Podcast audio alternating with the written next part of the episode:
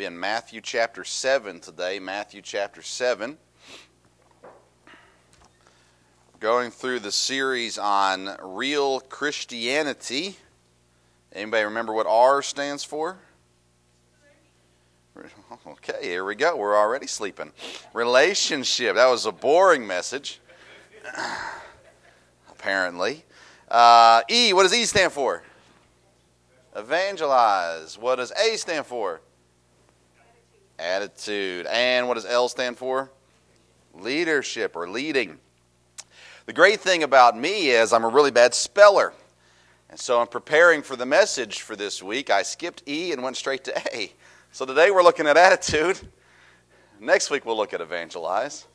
Um, I guess somebody really needs this message on attitude, I'm guessing. Uh, so that's that's the. I was looking at David, Miss Kathy, not you. Miss Kathy thought I was talking about her. Um, no, I I prepared. I skipped a message, but we'll get back to E. We'll get back to E next week, but we're going to go ahead and go with A this week. Rael is, is the acrostic we're working on now instead of real. But um, we'll look at attitude today. We'll look at evangelizing next week and uh, excited to go through this. You remember we talked about attitude a couple weeks ago when we looked at the uh, the introduction to this series. And, and basically, what we're talking about attitude within a Christian, we're talking about doing the right thing with the right attitude. We're talking about approaching people with the right attitude. We're talking about approaching uh, what God desires for you to do with the right attitude. And we looked at some different examples. If you missed that sermon, you can go back and listen to it and kind of uh, get, get the basis of this. Uh, but when we look at the idea of being a real Christian or, or being really what Christ wants you to be, uh, is what we're meaning by real Christianity. Being really what Christ wants you to be. Uh, when we look at the idea of attitude and the area that maybe, um, at least stereotypically, Christians have the biggest issue with, from outside people looking into the church, if they're talking about an attitude within the church, they're typically talking about the idea of being judged, uh, of, of Christians being judgmental. Now, sometimes they, they accuse Christians of that who are not being judgmental.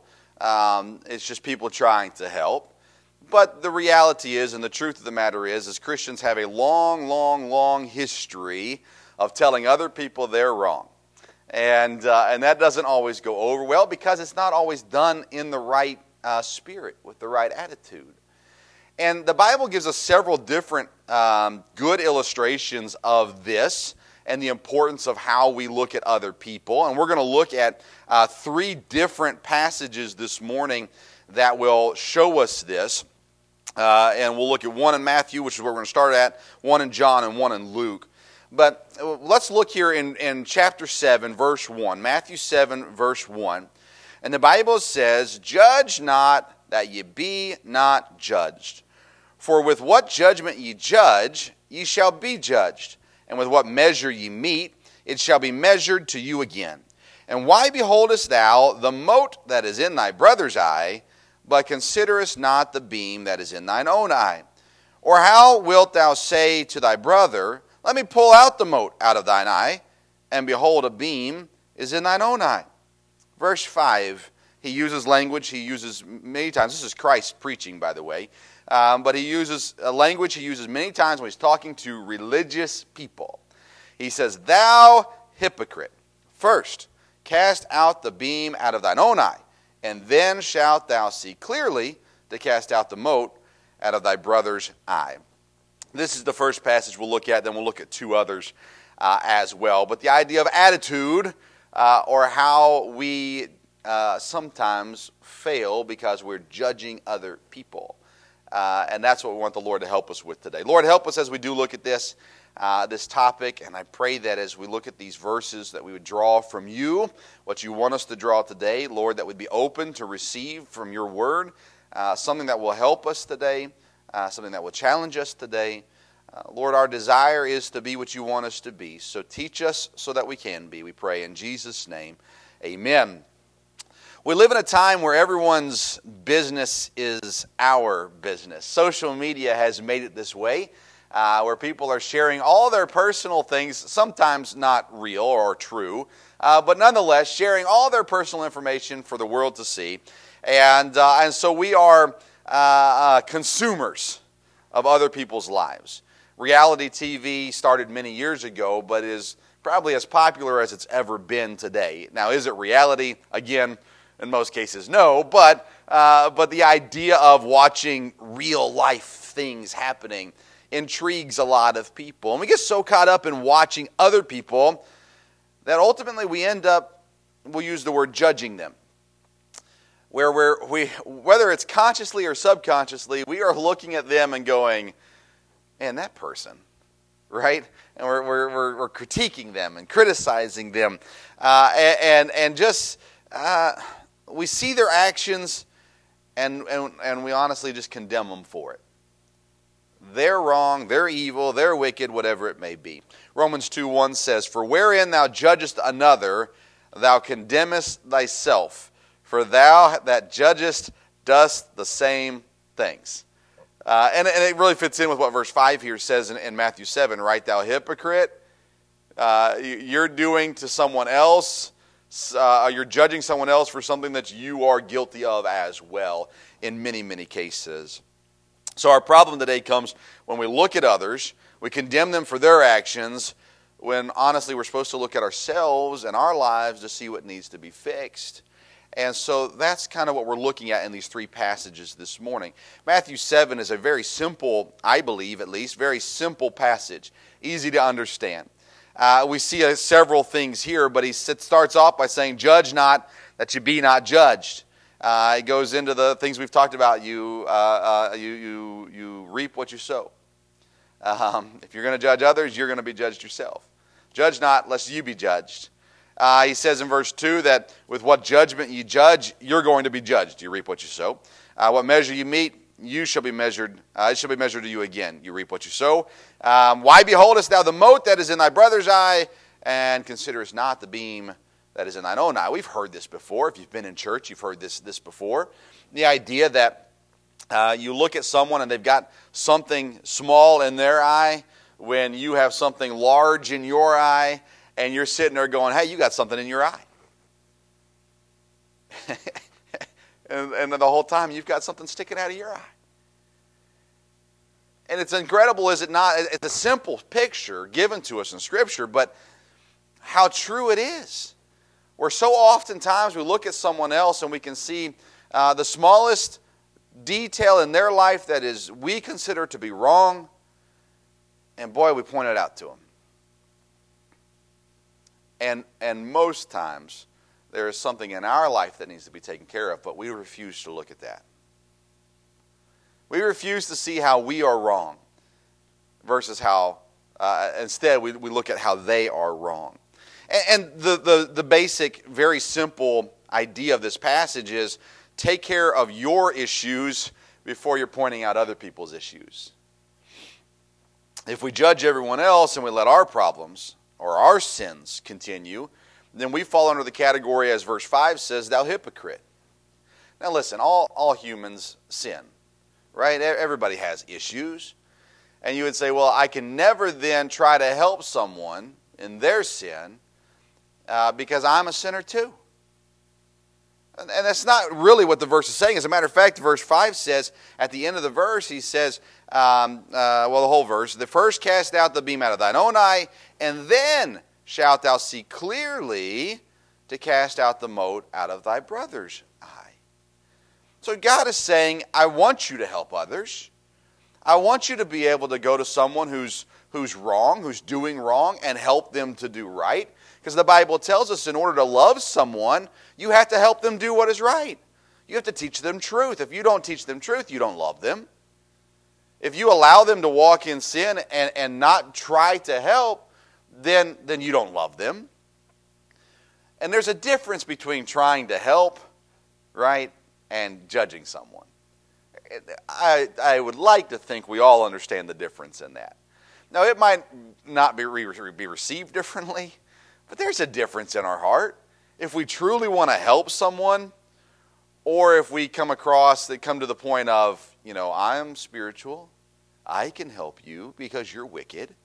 Uh, and here's how you're wicked, and here's how I'm spiritual. Here's how I'm going to help you. All right, pat me on the back, give me a round of applause, give me a trophy. Uh, someone say something nice about me. I helped this person, this wicked, disgusting person. I helped them. Yay, me. Right? That's not helping. What is helping is I love you, I don't want to see you hurt. And God says that sin always leads to destruction. And if you're saved already, then, then God tells us that you're missing out on blessings because you're sinning. If you're not saved, then you're missing out on the greatest blessing because you've not seen your need for a Savior. That's love.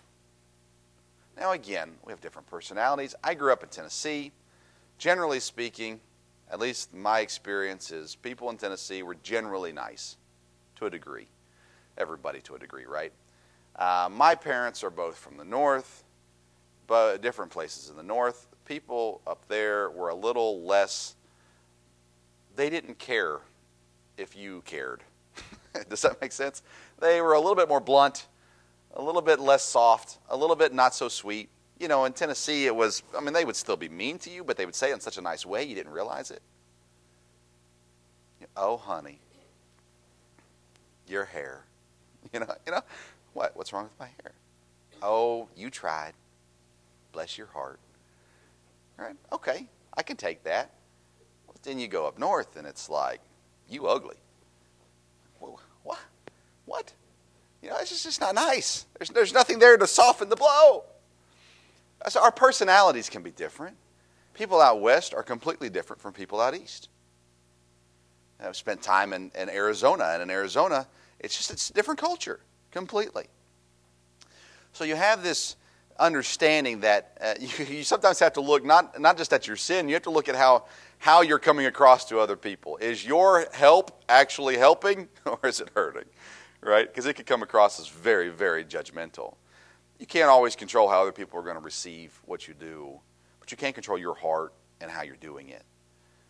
And we oftentimes struggle because we failed, we failed in churches in America with promoting spirituality versus promoting um, Christ likeness.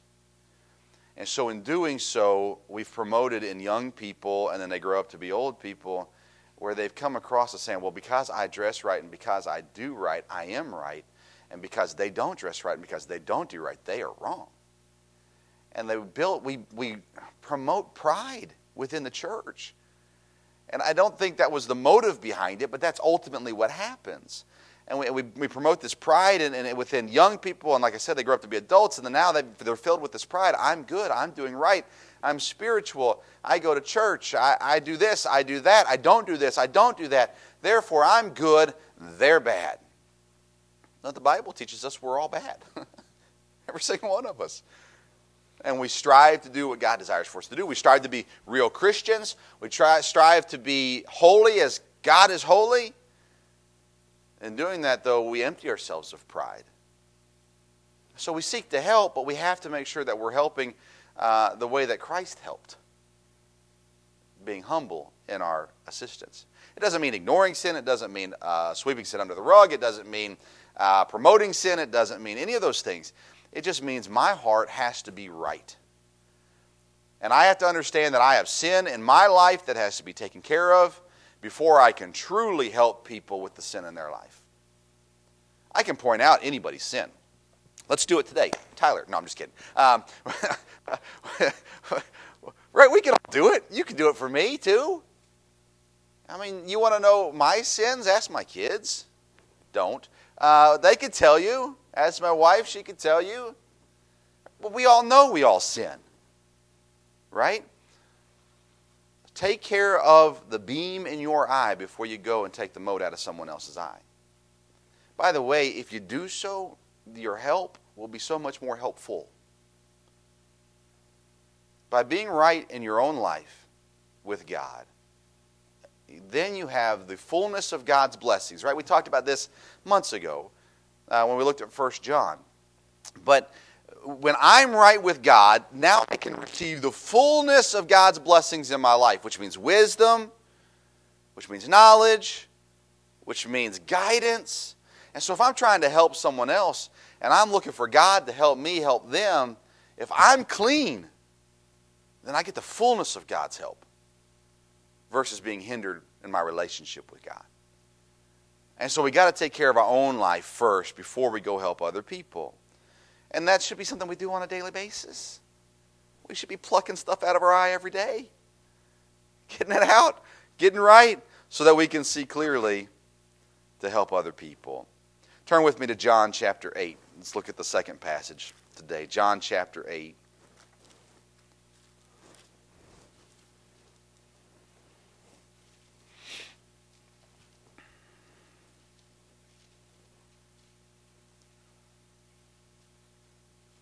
We go back to spiritual people here. Jesus is on the Mount of Olives speaking. Look in verse number one. Well, that's what verse number one says. Verse number two. And early in the morning he came up into the temple, and all the people came unto him, and he sat down and he taught them. And the scribes and Pharisees, we know who they are, right? They're the religious people of the day. Scribes and Pharisees brought unto him a woman taken in adultery. Is adultery good or bad? It's bad. The Bible clearly states it is sin. And when they had set her in the midst, they brought her, displayed her for God to see, for Christ to see. Verse 4 They say unto him, Master, this woman was taken in adultery in the very act. Now Moses in the law commanded us that such should be stoned. But what sayest thou? They're trying to catch Jesus. They're trying to get him to, to, to, to be in a situation where they could say, See, we told you he was wrong. That's what they're trying to do here. Verse 6 This they said, tempting him, that they might have to accuse him. Isn't that amazing? You go to look at Jesus's. Uh, we'll look at it uh, near Easter. But Jesus, in the, when they're trying to try him, they put him on trial so that they can crucify him. Man, they're throwing all kinds of accusations at him, and the Bible tells us none of them are sticking. so finally, they pay someone to lie, and boom, they're good to go. Anyways, verse number six. So they're they're already working up to that point here. Uh, middle of verse 6. But Jesus stooped down and with his finger wrote on the ground as though he heard them not. Shows you Christ's sense of humor to some degree here, uh, but also his wisdom. Verse 7 So when they continued asking him, he lifted up himself, and he said unto them, He that is without sin among you, let him first cast a stone at her. And again he stooped down and he wrote on the ground. And they which heard it, being convicted by their own conscience, went out one by one, beginning at the eldest, even unto the last. And Jesus was left alone with the woman standing in the midst. And when Jesus had lifted himself up and saw none but the woman, he said unto her, Woman, where are those thine accusers? Hath no man condemned thee? She said, No man, Lord. And Jesus said unto her, Neither do I condemn thee. Go and sin no more. What an incredible story. All right, so you got these religious people. Have you met them before? And they get this woman and they say, We've caught her, we've got her in sin. No doubt about it. 100% guaranteed she's in sin. No one disputes this, by the way. The woman, as we read, she doesn't dispute it. It's clearly she's guilty. All right? So they bring her out and stand her in the middle of the crowd and then they say, Jesus, she's an adulterer. Moses said we got to stone her. What do you say? Now, first of all, this is a great reminder to look at Old Testament law and understand it in context, right? Versus New Testament law. It's so important to understand today's world will do the same thing. Well, the Bible says, and throwing Jewish law from Old Testament, pre Christ crucifixion and resurrection, and, and again, for the Jews at that time, you got to understand it. But, anyways, we don't have time for that today. Moses said to Stoner, What do you say, Jesus? And he completely ignores him. I love that part. Completely ignores him. And he gets down in the dirt, and we don't know what he writes, right? But he's, he starts drawing something in the dirt. And he stands up. And they ask him again. They keep asking. And he leans back down and he draws something again. And then he says to the, to the men, there that want to catch Jesus in, in some kind of misteaching, he says to them very simply, uh, Hey, whichever one of you guys haven't sinned, go ahead and throw the first stone. And it says there in verse number 9 that when they heard it, being convicted by their own conscience, they went out one by one. And I find it interesting, beginning with the eldest until the last. Shows you some wisdom in the older guys, realizing they were wrong and leaving, leading the way. It's a whole lesson we kind of skip over in this, this passage typically. But at the end of the day, Christ here is saying, hey, this isn't your place or your problem. Isn't that interesting? Hey, they got these guys, they're, they're all excited because they caught this woman in adultery. That's, first of all, that's the wrong attitude. Now, they weren't excited. They were excited because they thought they were going to catch Jesus in a, in, a, in a false teaching or wrong teaching.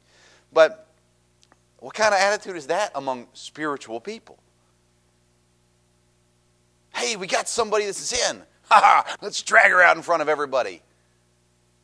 Listen, not in churches I've been in, but churches that I know of have done this. Man, they pull people out, call them out publicly. And I understand why they do it, but I think they're wrong and how they do it. But nonetheless, uh, they pull them out, and this person's filthy, rotten, wicked person is coming to ask forgiveness. I'm like, come on, people, have a little tact. But these religious people would drag this woman out there. Christ, she's an adulterer. I mean, they announce it to the world. And Christ says, hey, it's not your place and it's not your problem.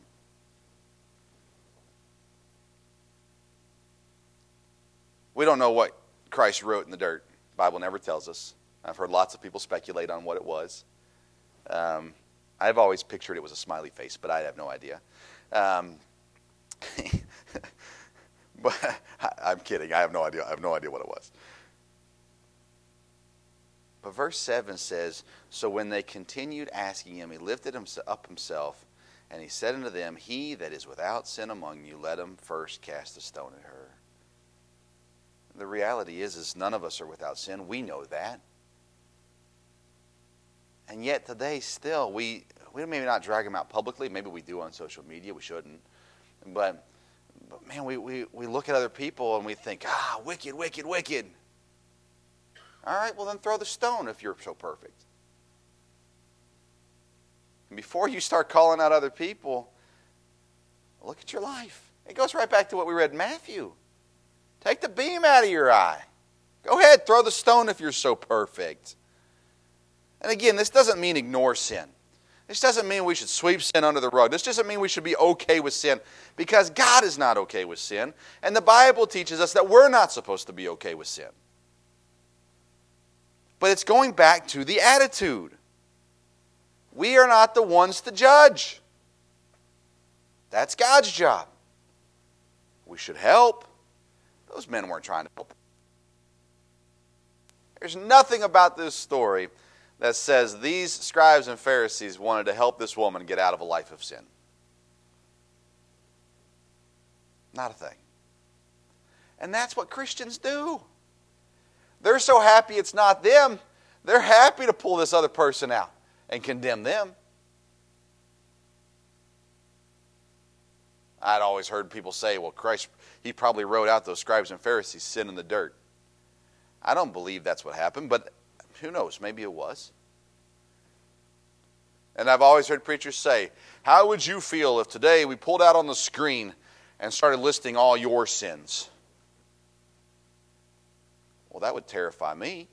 I don't know about you. I don't want that to happen. See, the truth is, is it's not our job to pull people out, call them out, drag them out, throw their sins out for everybody to see and hear. It's our job to love that person, to help that person, to encourage that person to do right. But it's not our job to judge them or condemn them. That's God's job. It's not our place or our problem. Our place and if I can use the word our problem, is that we're supposed to love people. Yes, we help them do right. Yes, we encourage them to stop sinning. Yes, we should call them uh, individually, go to them and saying, hey, what you're doing is wrong. And by the way, if you say that, you need a Bible verse to prove it.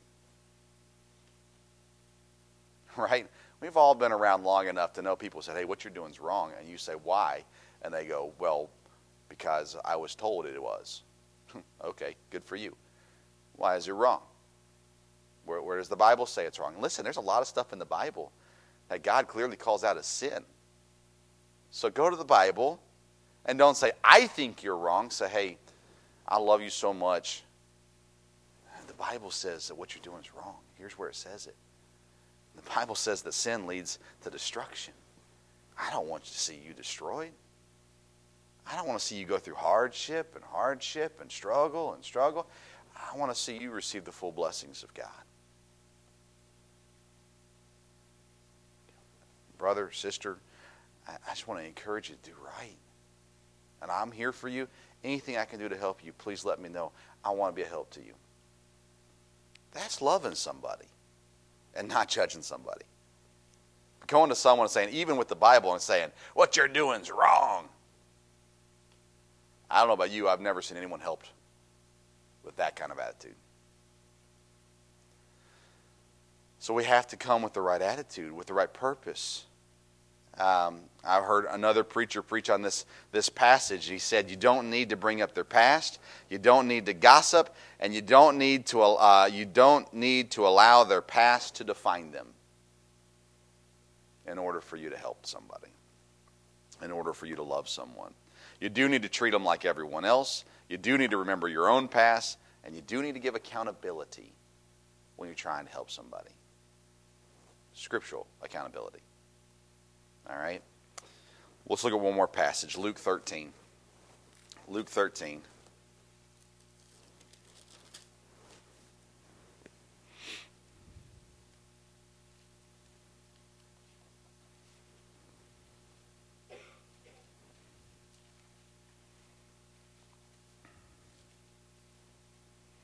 verse number 1. There were present at that season some that told him of the Galileans, whose blood Pilate had mingled with their sacrifices. And Jesus answering said unto them, Suppose ye that these Galileans were sinners above all the Galileans, because they suffered such things, because they allowed it? I tell you, nay. But except ye repent, ye shall all likewise perish.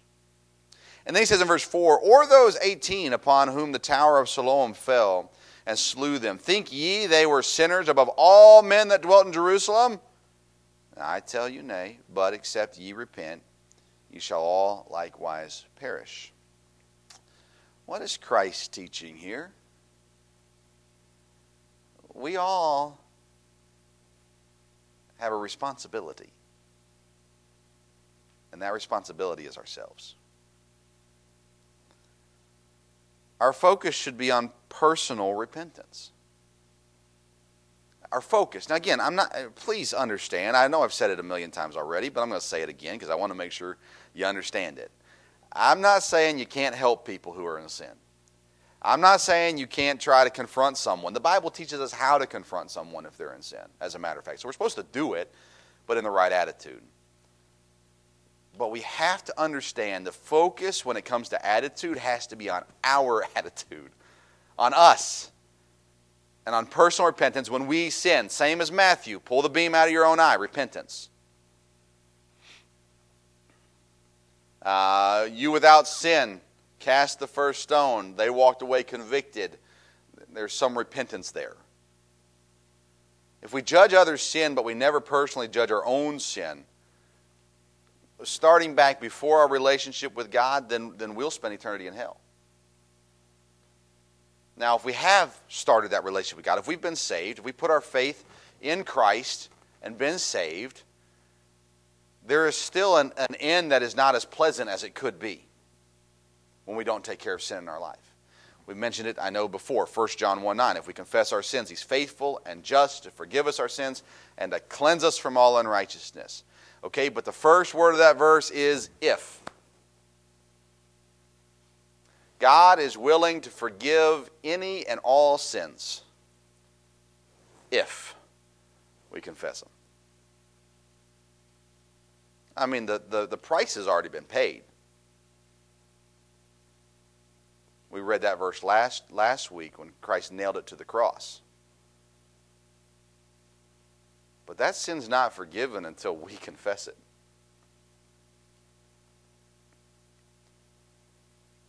And people who say, well, I've seen Christians and they're no better than me.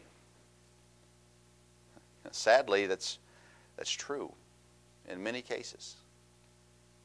I mean, the reality is, is no one's better than anyone. I believe wholeheartedly God created all men equally.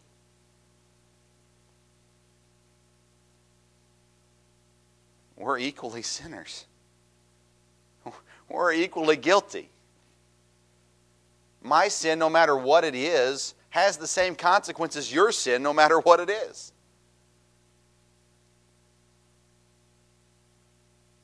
But you see, Christians are not the example to follow. They should be an example to follow, but they're not the example to follow. Christ is. God sent Jesus, John 3:16, for God so loved the world that he gave his only begotten son, whosoever believeth in him should not perish but have everlasting life. God sent Jesus to the earth. Jesus came to the earth. He came down. He was born, uh, born of the flesh, 100% man, 100% God.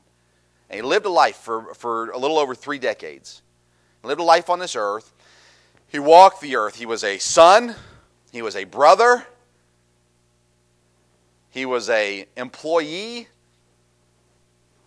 to his dad for a short time. Uh, he was a preacher. He was a citizen. Uh, he, he was a number of things while on this earth. And listen, Christ came for the purpose. He tells us why he came. Came not into the world, condemned the world, but the world through him might be saved. That, that's why he came. He came to offer salvation. But along with that, he came to walk on this earth to be an example to us. Is Paul a good example of many things? Sure, he is. Is David a good example on many things? Sure, he is. We got all these people throughout Scripture we can look at and we can see good examples. Ruth is a great example of many things. But the reality is, is we only have one perfect example, and it's Jesus Christ. The Bible tells us He knows what we're going through. I'm paraphrasing, but He, he, he understands the temptations that we get.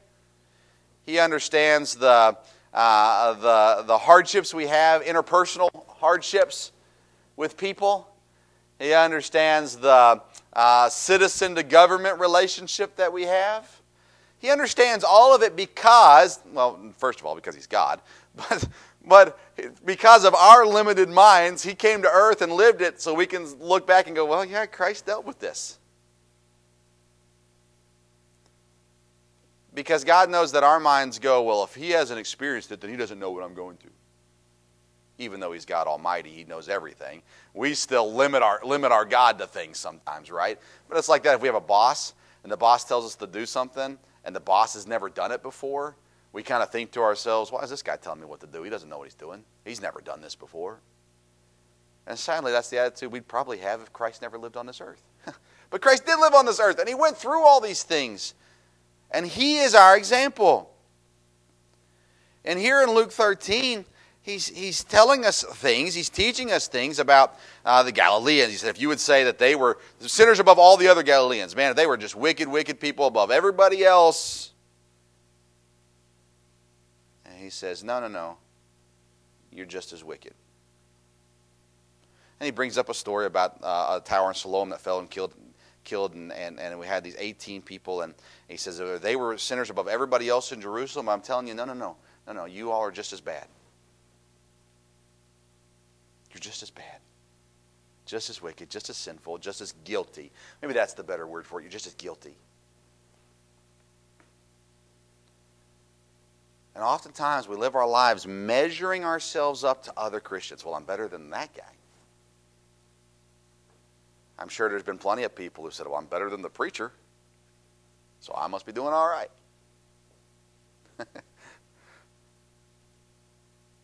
we don't measure ourselves with other Christians.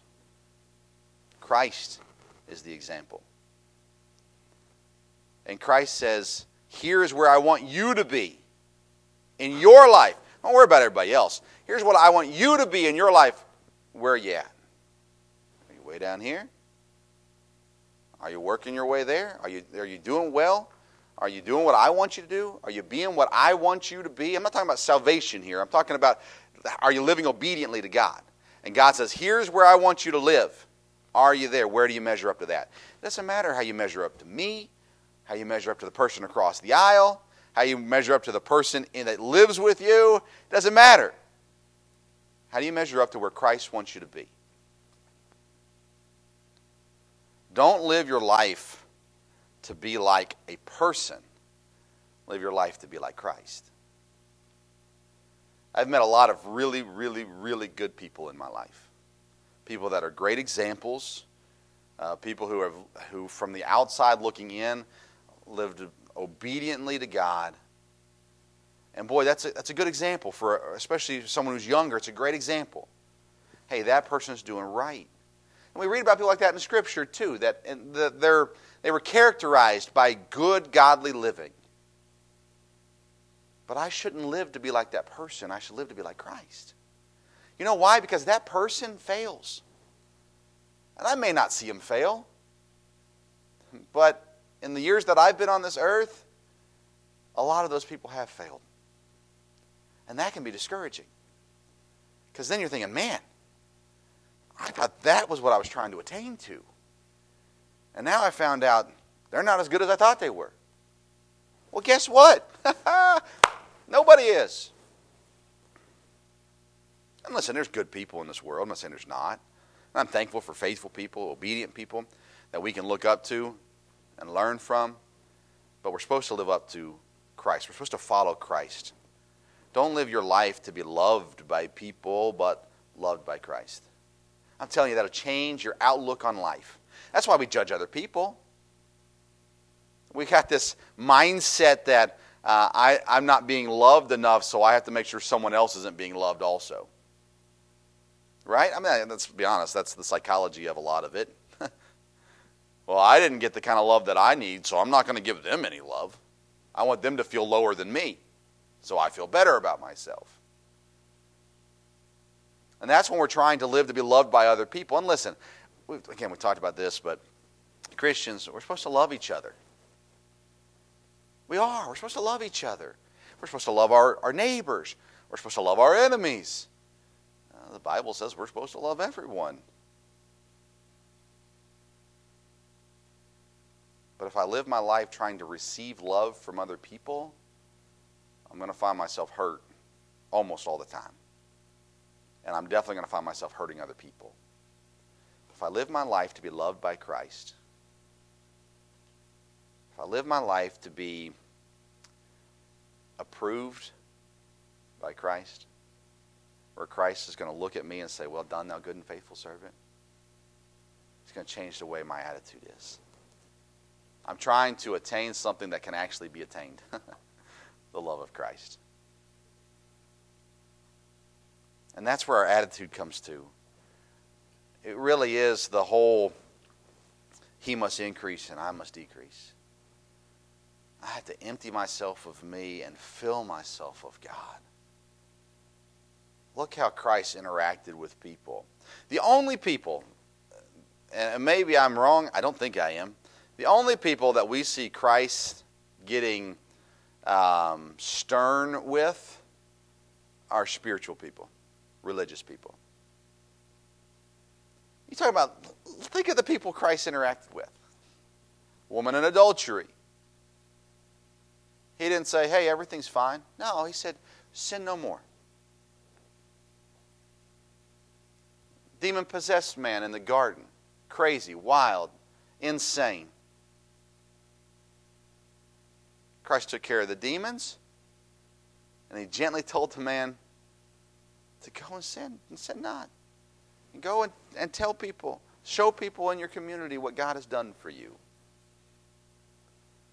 Any uh, man on the cross, one of them saying, Hey, if you're really God, get us off of here. He didn't say mean things to that guy. Christ interacted with filthy, rotten, wicked people on a regular basis, and you know what he did? He loved them. And the only people we see him getting stern with, we see people uh, running a business out of the temple. He flips the tables.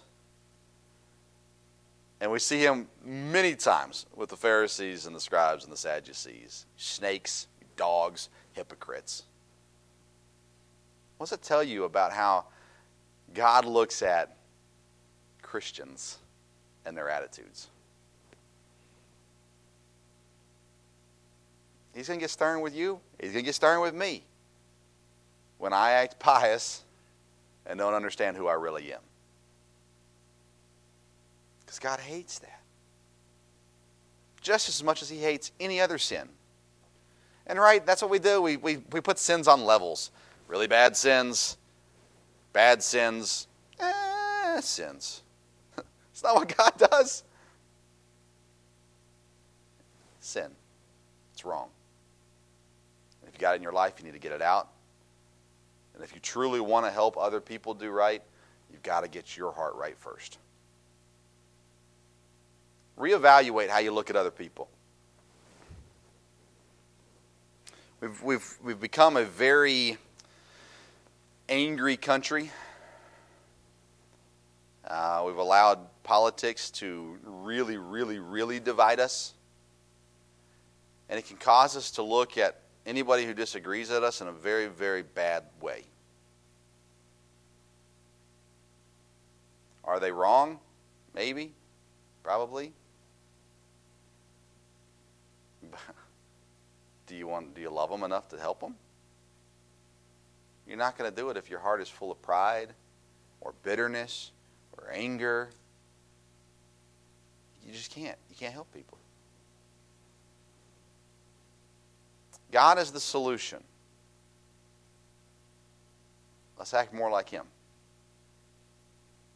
And let's make sure that our hearts and our minds, our attitudes, and our actions match up to what He wants them to be. And we can help people, and we should help people, but we got to do it with the right attitude. If we want to be really what Christ wants us to be, if we want to be real Christians. Lord, help us to be what you want us to be. Lord, we know that this world um, is wicked, and that's no surprise. And Lord, we know that uh, there are times where we can see clearly people's sins, and, and, and maybe it does upset us. Maybe it hurts. Maybe it frustrates. But Lord, I pray that you would help us to have the right attitude so that we can actually help people. Lord, I pray that you would help us to see the issues in our lives that need to be taken care of. And Lord, I pray that you'd help us to quickly go and confess them to you, that you can forgive them out of our lives so that we can then be more effective for you. Lord, I pray as we have since day one of this church, that this church would not be characterized that way as a judgmental church. But Lord, I know that we are a church of people. And when you have people that's going to tend to, to creep in pride and other things, and Lord, I pray that not just individually, although that is, is obviously the most important, but Lord, as a church, that we would have a heart that truly loves people and doesn't condemn and look down, but desires to help. Uh, Lord, I pray that you'd help us to do what we're supposed to do so that we can actually help people. So, Lord, give us what we need today. Lord, help us to take care of in our lives the thing that needs to be taken care of today so that we can go forward and be exactly what you want us to be. I pray this in Jesus' name. With our heads bowed and our eyes closed, would you stand with me, please? The piano will play. If the Lord spoke to you about something today, I pray that you'd go to Him, take care of it. If you'd like to come to the front and kneel, you can. If you'd like to stay in your seat, that's perfectly fine. But if the Lord spoke to you today, would you please Go to Him and take care of whatever it is He spoke to you about.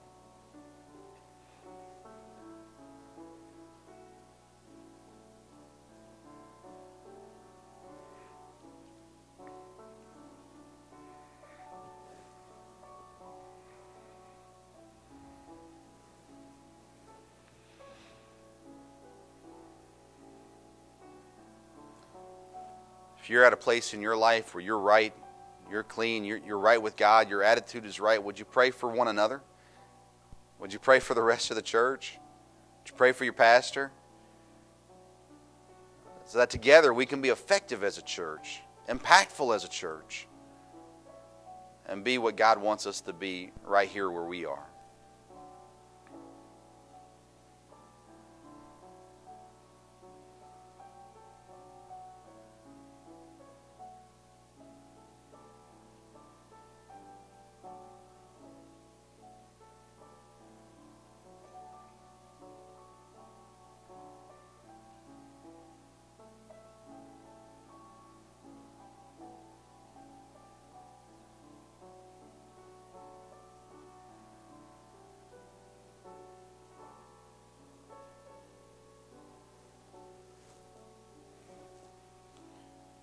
Lord, we thank you for your word and what it teaches us and the example uh, that we have of Christ.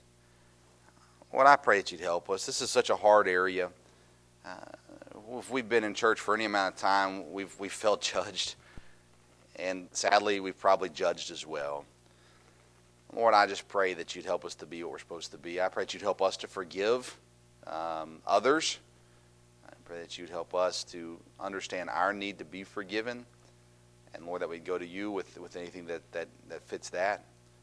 Uh, Lord, I just pray that you would, you would make us, mold us into what you want us to be, um, Lord, so that we can be really what you desire for us to be. So help us, strengthen us. Um, Lord, give us uh, everything that we need to accomplish your will, we pray. In Jesus' name, amen.